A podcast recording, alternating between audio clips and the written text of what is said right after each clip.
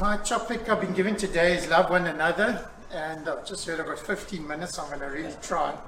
This is a lot longer than that, so you're going to have to help me here. John 15, verse 12 says, Jesus said, This is my commandment that you love one another as I have loved you. Many years ago, a shabbily dressed boy trudged several miles through the snowy streets of Chicago, determined to attend a Bible class that was conducted by D.L. Moody. When he arrived, he was asked, Why did you come to Sunday school so far away? Why didn't you go to one of the churches near your home? And he answered simply, Because you love a fellow over here. We live in an age when the love of many has grown cold, fulfilling the scriptures of Matthew 24, verse 12, and because iniquity shall abound, the love of many shall grow cold. And 2 Timothy 3, verse 1 to 4, this know that in the last days perilous times.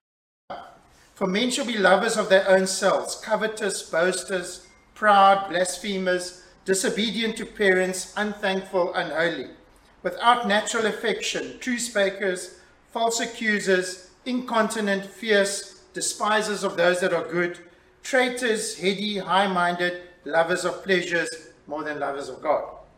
This scripture is speaking to, script, to Christians and not to the unbelievers, speaking to the church that this is what we're going to find in the church in the last days. And I think we're seeing that in, in, a, in a great way nowadays.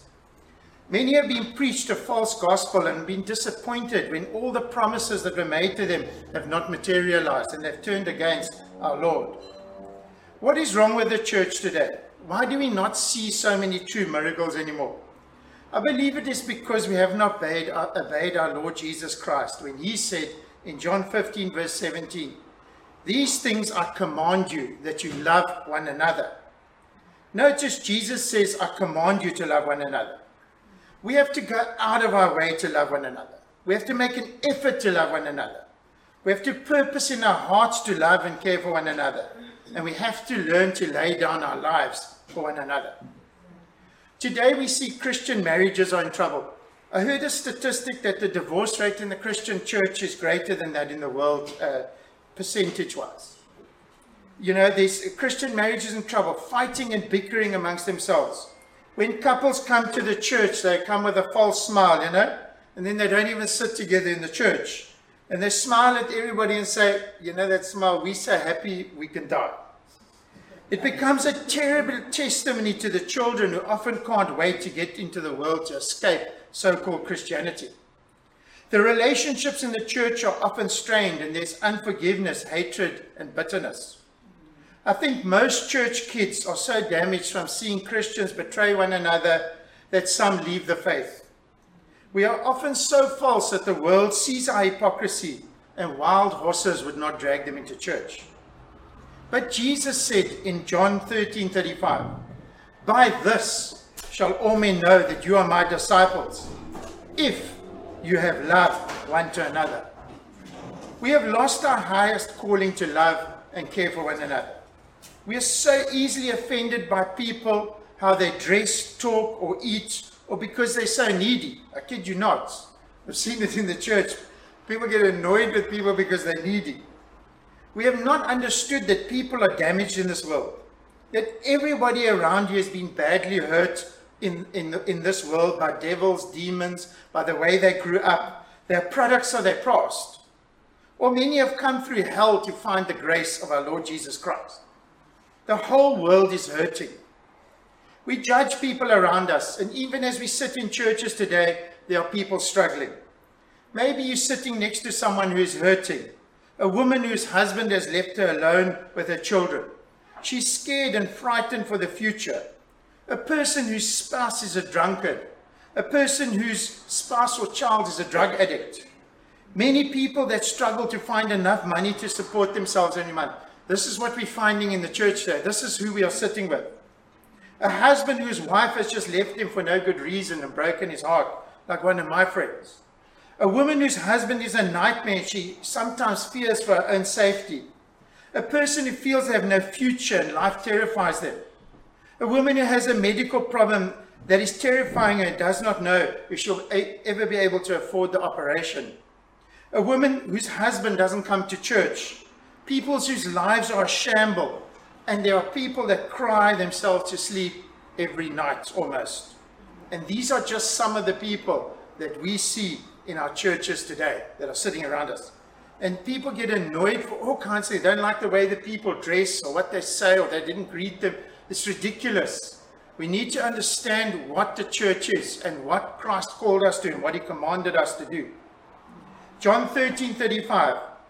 By this, not by your doctrine or your knowledge or your faith, by this shall all men know that you are my disciples if you have love one to another. Should we not bear one another's burdens, even if it means laying down our lives? Why, why, why aren't we teaching that to our youth, to lay down their lives for Christ and for one another? John 15 13. Greater love has no man than this, that a man lay down his life for his friends. You know, we're teaching people to live for Christ. We should teach them to die for Christ, to die to the things of this world and be necessary, and if necessary, lay down their lives for their friends give up their Saturdays when they want to go parties or, or, or braais and that and go reach the lost. We need to teach our people to have this kind of hearts.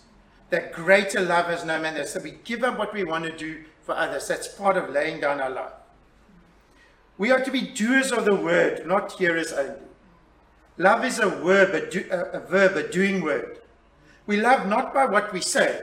We love by self-sacrificial deeds that cost us something. It costs, should cost us our time and our money and, if necessary, our life.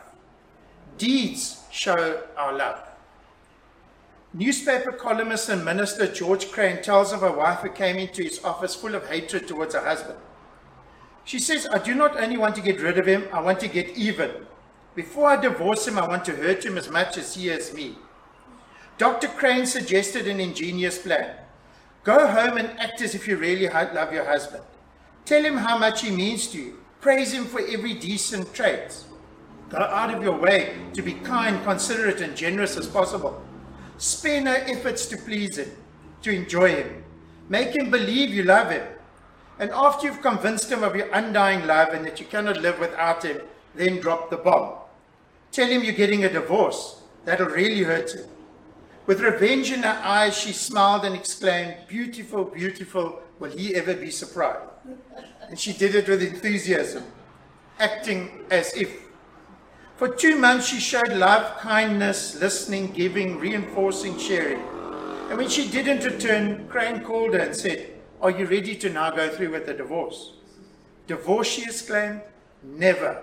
I've discovered I really do love him. Her actions had changed her feelings. Motion resulted in emotion and the ability to love is established not so much by fervent promise as by often repeated deeds. Love is going out of our way to make contact with those around us instead of just a hello. Rather, a how are you really doing? What can I pray for you? How's your job and wife? Or how are your children? How can I help you? If we see people are struggling, we can phone them, fast if necessary, pray for them, sit in the dust with them, what happened to that? Sitting in the dust with the people who have lost much in their lives and are going through great tragedies. Then we will understand the scripture of Galatians 6, verse 2. Bear ye one another's burdens and so fulfill the law of Christ. Whose burdens are you bearing in the church today? I'm not talking about your family. The Bible tells us even the heathen love their families.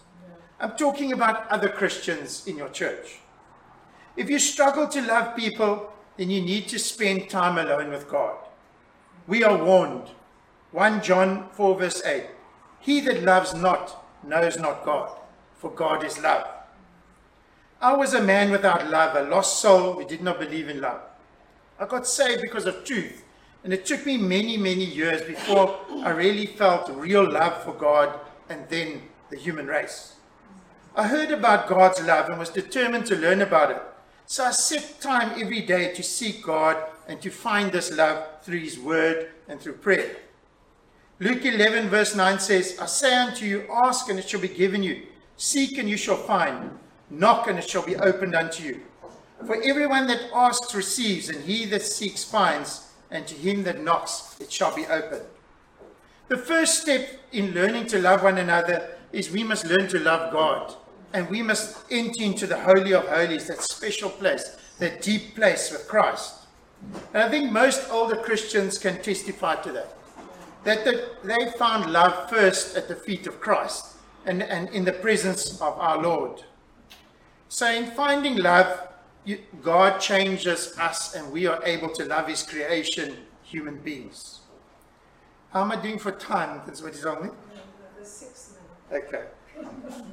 I think of St. Augustine in his, uh, you know, being a lawyer for Caesar you know, he was uh, going to be, uh, he was going to become Caesar's personal lawyer. You know, and he got saved and he, later in his life, and he wrote that beautiful poem. Late have I loved you, beauty so old, so new. Late have I loved you. And you see, you were within, and I was in the external wor- world and sought you there. And in my unlovely state, I plunged into those lovely created things which you made. You were with me, and I was not with you. The lovely things kept me far from you, though if they did not have their existence in you, they had no existence at all. You called and cried out loud and shattered my deafness. You were radiant and resplendent. You put to flight my blindness. You were fragrant. I drew in my breath and now I pant after you. I tasted you and I feel but hunger and thirst for you. You touched me and I am set on fire to attain the peace which is yours. Only a man that knows and has sat at the feet of Jesus Christ can talk like that. Do we love the Lord like that? Do I need to wrap it up now? Is my time up? Otherwise, I can carry on.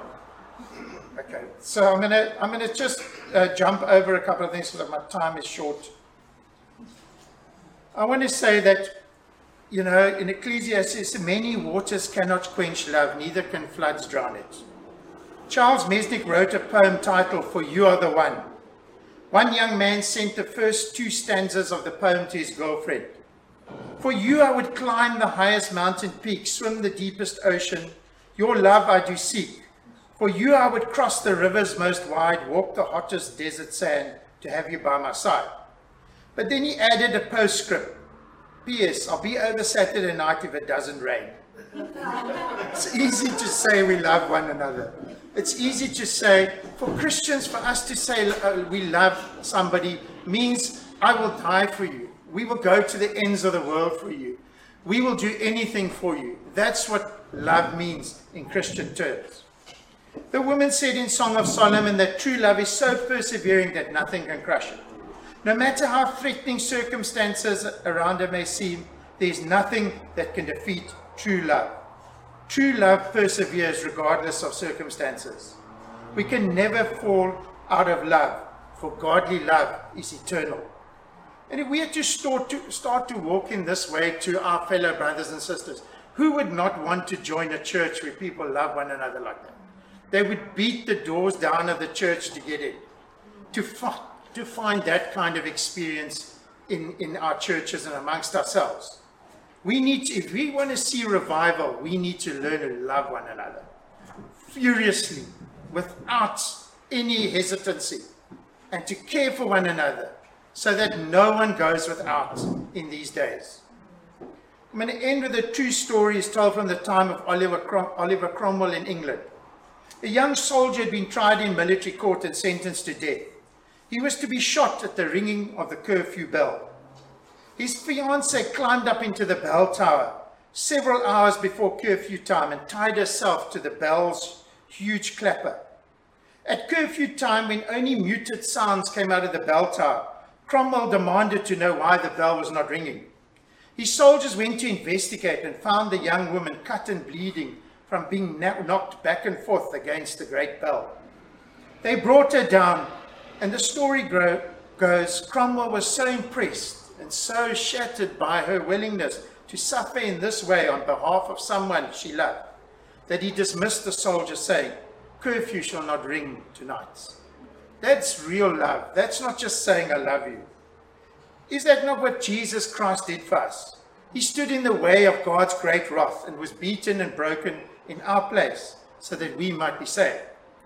Jesus gave us an example of how to love, even though it cost our Lord everything. Is that not how you and I should love? Should we not show, did he not sit on the chair of his cross and show us how it's to be done? And if we adopted that attitude, revival will start immediately everywhere we go. End with the scripture, um, Song of Solomon's 8, verse 6. Set me as a seal upon your heart and a seal upon your arm. For love is as strong as death, jealousy as cruel as the grave.